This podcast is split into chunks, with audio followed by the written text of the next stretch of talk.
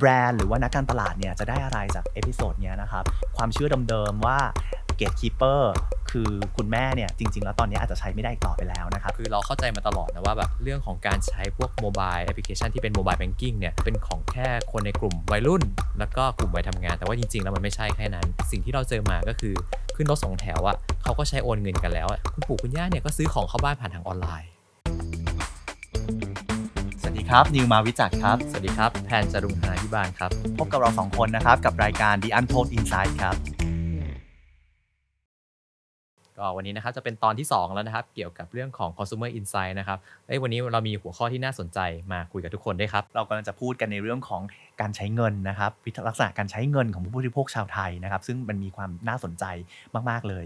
ทีเนี้ยเราต้องเข้าใจกันก่อนนะแพนว่าการใช้เงินของผู้บริโภคชาวไทยเนี่ยมันถูกกระโดดเข้ามาอยู่ในเรื่องของ cashless society มาตั้งแต่ปีประมาณปี 2015-2016 แล้ว แต่เราก็ยังอยากปูทางให้ผู้ชมแล้วก็ผู้ฟังเราเข้าใจก่อนว่ามันมีความเปลี่ยนแปลงยังไงบ้าง แพนลองแชร์หน่อยได้ไหมครับ 15-16 เนี่ยเราเจออะไรบ้าง คือเราเข้าใจมาตลอดนะว่าแบบเรื่องของอินเทอร์เน็ต เรื่องของการใช้พวก mobile application ที่เป็น mobile banking เนี่ย มันเป็นของคนในกรุงเทพแล้วก็เป็นของแค่คนในกลุ่มวัยรุ่น แล้วก็กลุ่มวัยทำงาน แต่ว่าจริง ๆ แล้วมันไม่ใช่แค่นั้น สิ่งที่เราเจอมาคือคนเริ่มใช้อินเทอร์เน็ตในการทำธุรกรรมทางการเงินเยอะขึ้นตั้งแต่ 15-16 การที่แค่แบบขึ้นรถสองแถวอะ่ะเขาก็ใช้โอนเงินกันแล้ว อันนี้คือต่างจังหวัดด้วยนะไม่ใช่กรุงเทพแล้วก็รวมถึงพวกร้านขายของตามแบบเทศกาลหรือแบบพวกตลาดอะแบบ open กว้างๆเนี่ยเขาก็เริ่มใช้พวกแบบการโอนเงินกันเรียบร้อยแล้วตั้งแต่ตอนนั้นเพราะว่าคนเนี่ย เริ่มคุ้นเคยกับการใช้อินเทอร์เน็ต แล้วก็เชื่อว่ามันคือสิ่งที่ไว้ใจได้ มหาวิทยาลัยขายขนมจีบ เรายังเจอเลยว่าใช้แม่มณีโอนเงินเนาะใช่มหาวิทยาลัยขอนแก่นเราไปซื้อข้าวแกงก็มีโปรโมชั่นใช้แม่มณีราคาบาทเดียว แต่ถ้าเกิดใช้ซื้ออาหารปกติเนี่ยไม่ได้ใช้ไม่ได้ใช้แอปพลิเคชันเนี่ยก็ราคา 10-20 บาใช่ทก็เป็นราคาเต็มไปเลยใช่ไหมหรือว่าแม้กระทั่งเราไปที่จังหวัดแพร่ ถ้าเกิดอยากที่จะทำบุญก็สามารถที่จะโอนแต้มบัตรเครดิต ใช่อันนี้เก๋มากให้โอนเป็นพราะว่าเงินสดแทนได้เพราะว่าแบบคือคนที่ไปอะไม่จำเป็นต้องมีเงินสดก็ได้นะ แต่ว่าพอมีแต้มเราก็สามารถไปไปต่อยอดบุญของตัวเองได้ ซึ่งแต้มบัตรเครดิตนี่ค่อนข้างเซอร์ไพรส์ของทีมเรามากเลยเหมือนกัน ตรงนี้ผมเล่าให้ฟังเฉยๆว่ามันเป็น background นะครับว่ามันไม่ใช่เรื่องใหม่ของคนไทยทั่วประเทศเนาะมันเป็นสิ่งที่ใครๆก็คุ้นคุ้นเคยกันหมดแล้ว แต่ทีนี้เนี่ยพอมันเกิดโควิดขึ้นมาเนี่ยเราต้องเริ่มกลับมา step back นิดนึงแล้วก็ดูว่าจริงๆแล้วเนี่ยการใช้เงินของคนไทยเนี่ยมันมีความเปลี่ยนแปลงยังไงกันบ้าง สิ่งที่เราเจอเลยความเปลี่ยนแปลงที่มันหนักมาก ๆ นี่ก็คือคนรู้สึกว่ามีเงินน้อยลงเนื่องจากอะไรตกงานแล้วก็รวมถึงเรื่องของค่าใช้จ่ายในชีวิตประจำวันที่มันอาจจะถูกเพิ่มขึ้นมา อย่างจำได้ว่าตอนที่มันมีล็อกดาวน์เนี่ยค่าใช้จ่ายที่เพิ่มขึ้นแล้วเพราะมันมีเรื่องค่าของกินค่าของไฟฟ้า ค่าอะไรที่แบบการซื้อของ delivery เข้ามาเงี้ยมันก็มีบางสิ่งที่เราอยู่ออฟฟิศแล้วมัน ออฟฟิศเขาให้อะแต่ว่าเราเราไม่ได้ อันนี้ในมุมมองของคนทำงานนะแต่ใช่ลองนึกในมุมมองของพ่อแม่นะ ที่มีลูกสมมติว่าคนต่างจังหวัดมีลูก 3 คน ลูกกลับมาอยู่บ้านหมด ค่าไฟเพิ่มเท่าไหร่ค่า iPad ที่จะต้องให้มันลูกเรียนแทนที่ปกติแล้วบ้านหนึ่งมีคอมพิวเตอร์เครื่องเดียว กลายเป็นว่าต้องมี 3 เครื่องเพราะว่าลูกต้องเรียนหนังสือพร้อมกัน ตรงเนี้ยทั้งหมดเลยมันเป็นค่าใช้จ่ายสำหรับคน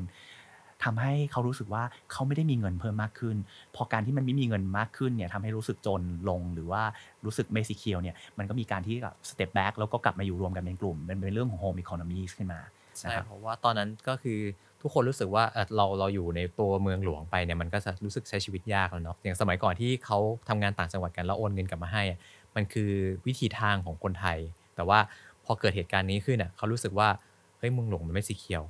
แล้วก็การกลับไปอยู่ที่บ้านเกิดมันคือการที่เหมือนเอาเงินมากองรวมกัน แล้วก็มาบริหารใช้กันอะมันค่อนข้างที่จะทำให้ชีวิตใช้ง่ายกว่า แล้วก็รวมถึงมันได้ดูแลกันด้วย เพราะว่าอันนี้เราต้องไม่ลืมว่ามันมีเรื่องของ healthy concern ด้วย เพราะว่าการที่ออกไปอยู่กับใครก็ไม่รู้อะกับอยู่กับคนที่บ้านนะยังไงมันก็ปลอดภัยกว่าอยู่แล้ว การมาอยู่รวมกันเนี่ยเราเจออะไรบ้าง ภาระหน้าที่ที่มันเพิ่มขึ้นของของคนในบ้านเนาะอย่างเมื่อก่อนเนี้ยถ้าเป็นพ่อแม่เราก็แค่เลี้ยงลูกไปส่งถึงเวลาก็รับกลับมา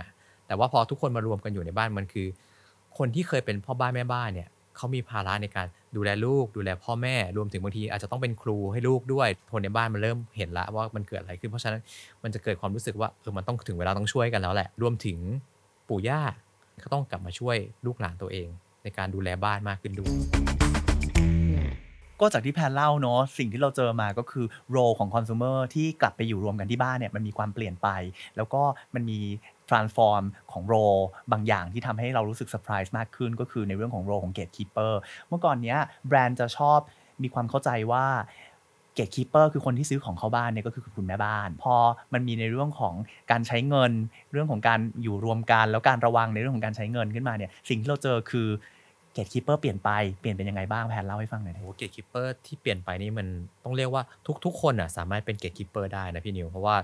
ตั้งแต่เด็กเด็กน้อยเลยจนถึงแบบคุณปู่คุณย่าวัยเกษียณเนี่ยตอนนี้เริ่มกลายเป็นคนที่ซื้อของเข้าบ้านแทนคุณแม่แล้วนะเพราะว่าเหมือนคุณแม่เขาต้องโฟกัสในเรื่องของการหาเงินนะตอนนี้ยันยุคของโควิดเนี่ยเงินเป็นเรื่องสำคัญ การเอา income เข้ามาในบ้านให้เยอะที่สุดเนี่ยเลยเป็นหน้าที่ของกลุ่มนี้ไป แต่ทีเนี้ยในส่วนของเด็กน้อยหรือว่าคุณปู่คุณย่าที่เข้ามาช่วยได้ก็คือเขาอาจจะซื้อของในตามวิธีทางที่เขาถนัด พูดได้ว่าจริง ๆ แล้วแต่ละ กลุ่มหรือแต่ละ segment เนี่ยเขามี specialization ที่ต่างกัน เพราะฉะนั้น role ในการที่เขา transform เป็น gatekeeper เนี่ยก็จะเจาะลงไปในแต่ specialization ของเขาใช่ไหมถูกต้องเลยเพราะว่าอย่างอย่างเด็กใช่ไหมพี่นิวก็จะรู้ว่าพวกเนี้ยเขาจะคุ้นเคยกับเทคโนโลยี เขาจะรู้ว่าแกดเจิตใช้ทำอะไรหรือว่าอุปกรณ์ไฟฟ้า มันมีฟังก์ชันยังไงบ้างหรือว่าพวกนี้เขาจะรู้ดีกว่าพ่อแม่หรือว่าปู่ย่าอยู่แล้ว หรือแม้กระทั่งคนที่เป็นคนวัยทำงานเนี่ยพวกนี้เขาก็จะรู้จักพวก อย่างเทคโนโลยีหรือว่าของใช้เครื่องใช้ต่างๆ ในบ้านที่มันอัปเดตฟังก์ชันขึ้นมามากกว่าเด็ก พวกนี้เขาก็จะแบบดูแลรับผิดชอบไปอย่างสมมติเครื่องดูดฝุ่นเสีย หรือว่าตู้เย็นมีปัญหาอะไรเงี้ยอะเนี่ยพวกลูกคนโตหรือว่าคนที่ยังไม่ได้แต่งงานเนี่ยก็ดูแลได้ หรืออย่างสิ่งที่น่าสนใจคืออย่างคนที่เป็นคุณปู่คุณย่าเขาก็เคยดูแลลูกมาก่อน เพราะฉะนั้นเขาจะรู้ว่าการทำอาหารการทำกับข้าวหรือการเตรียมของกินให้คนในบ้านเนี่ยต้องทำยังไง ซึ่งอันนี้น่าสนใจมากเลยเพราะว่าสิ่งที่เราเจอมาก็คือ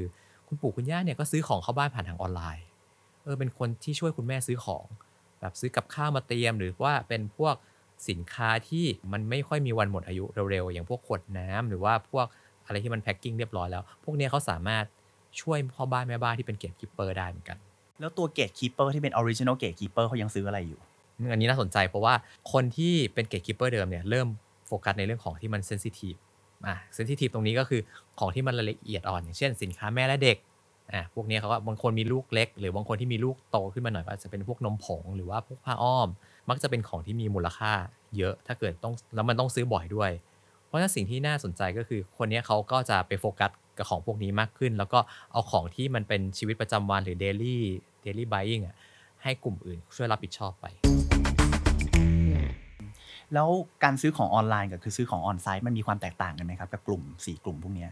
ค่อนข้างต่างนะพี่นิวที่ที่เราเจอมาคืออย่างเด็กเนี้ยโอเค ปกติเวลาที่ซื้อของออนไลน์กับออนไซต์ออนไลน์ มันก็จะมีทั้งของส่วนตัวกับของที่เขาซื้อให้กับที่บ้าน การออกไปซื้อของข้างนอก ส่วนใหญ่เขาจะเป็นซื้อของให้ตัวเอง แต่ว่าการซื้อของออนไลน์อะอย่างพวกกลุ่มวัยรุ่นก็คืออะแม่บอกแล้วซื้อไม้กวาดให้แม่หน่อย ไปสั่งซื้อซีอิ๊วกับน้ำปลาให้แม่หน่อยบางทีเขาไม่ต้องออกไปซื้อข้างนอกด้วยเขาสั่งแบบ เซเว่นก็ได้หรือโลตัสหรือแบบท็อปส์อะไรก็ได้แล้วเขาก็ให้มาส่งที่บ้าน ซึ่งของพวกนี้มันก็อะหนึ่งช่วยอำนวยความสะดวกสองคือมันคุยกันง่าย คืออยู่ที่บ้านอะแม่ชี้เลยแม่อยากได้อันไหนเดี๋ยวเขาสั่งให้อะหรืออย่างกลุ่มที่เป็นกลุ่มผู้ใหญ่คุณปู่คุณย่าอย่างเงี้ยสิ่งที่น่าสนใจก็คืออะบางทีเขาก็แค่ถามว่าอะอยากกินอะไรอะเขาเดี๋ยวเขาก็ไปจัดการมาให้ลูกหลาน ตัวอย่างหนึ่งคือกลุ่มที่เป็นวัยโตวัยทำงานเงี้ยเขาช่วยที่บ้านด้วยการลดภาระในการทำกับข้าว ไม่ต้องเตรียมอะไรละ เดี๋ยวเขาสั่ง Delivery ให้ก็ได้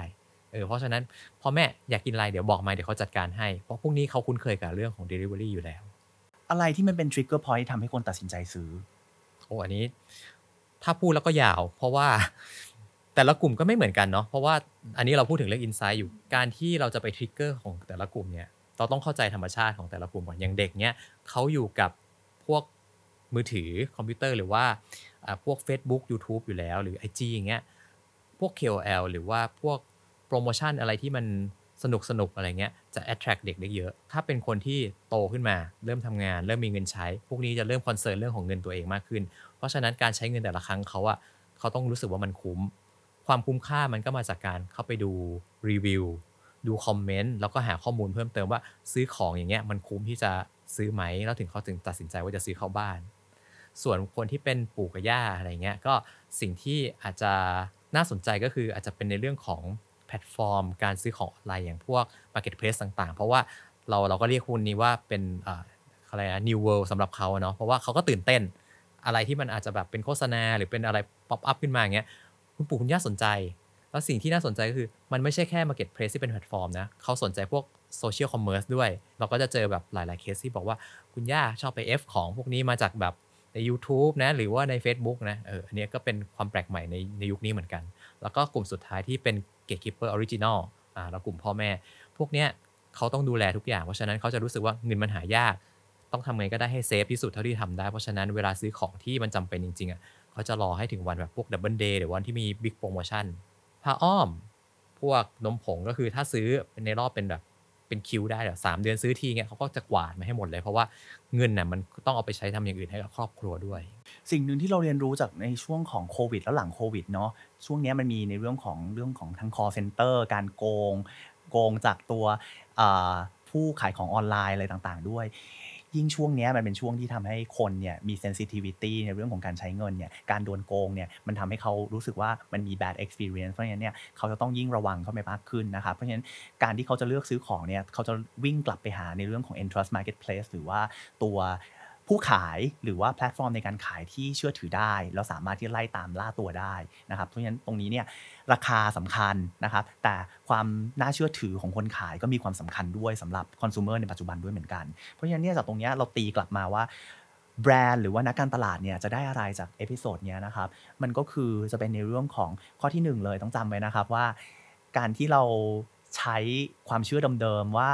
gatekeeper คือ คือคุณแม่เนี่ยจริง ๆ แล้วตอนนี้อาจจะใช้ไม่ได้อีกต่อไปแล้วนะครับอาจจะต้องมองไปในเรื่องของการที่เราจะ target segmentation ที่มันถูกต้องว่าเอ๊ะคนกลุ่มไหนซื้ออะไร แล้วเราจะสามารถที่จะเจาะเข้าไปหาเขาทำให้เขาเห็น แล้วก็ทำให้เขาเข้าใจเข้าไปได้ เขาจะวิ่งมาหาเราได้นะครับแล้วก็4 segmentation ที่เราพูดถึงเนี่ย มันก็ย้อนกลับไปในที่ episode แรกนะครับ ว่ามันเป็นตัว springboard ที่ทำให้เราเจาะเข้าไป insight ได้ อันนี้เป็นแค่หนึ่งในตัวอย่างที่เราจะพูดกันนะครับ ก็ ใน episode ต่อ ๆ ไป 3 4 5 นะครับ เราจะเจาะลงไปใน target อื่น ๆ เพิ่มมากขึ้นด้วยนะครับ เพราะฉะนั้นเนี่ยติดตามเรากันได้ต่อไปนะครับ วันนี้เราสองคนต้องขอจบเพียงแค่นี้ก่อนนะครับ แล้วพบกันใหม่นะครับ สวัสดีครับ